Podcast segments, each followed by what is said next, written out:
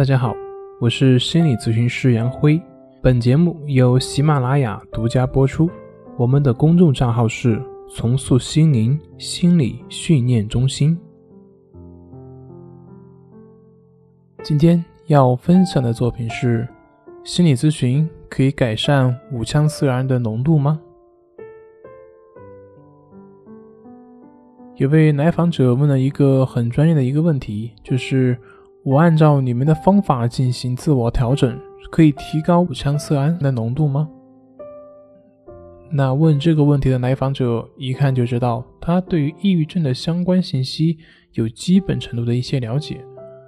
从医学的角度上来说，来访者患有抑郁症是大脑缺少五羟色胺所导致的，这个是各种医学统计所观察出来的。也是人类大脑内部一种不平衡所表现出来的。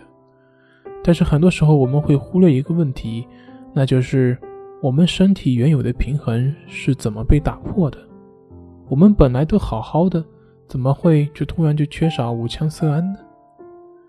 如果这个问题不解决，而只是一味的用药物来弥补我们头脑内部的化学物质以达到平衡，这就好像你在往。一个有破洞的水壶里面灌水，不管你怎么去灌，那个破洞不补上，终有一天还是会水量不足。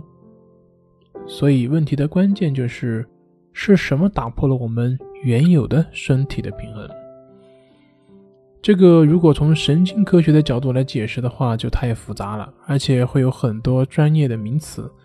那为了便于各位的了解，那我们从中医的角度上来讲。各位可能会更容易去理解它。我们都知道，中医所讲究的是身心一体。比如说，我们会有这样的一些经验：当你的心情极度不好的时候，往往你的肚子会感觉痛。中医里面就这样写过：喜伤心，怒伤肝，忧伤肺，思伤脾，恐伤肾。这就是从这些方面来解释人的情绪是怎么样影响到我们的身体的。所以呢？当一个人长期处于负面的情绪状态之下，那那自然会影响到这个人本身体内的化学物质的平衡。当然，直接从外界给他补充这种化学物质可以很快的见效，但是如果这个不平衡的本源没有改变的话，那也只是治标不治本，无法从根本上做到完全的治愈。要知道，人体本身就是一个伟大的奇迹，本身就是具有修复的功能。只要你保持和谐安定的内心，自然你的身体就能够进行自动修复，以维持平衡。好了，今天的分享就到这里，咱们下回再见。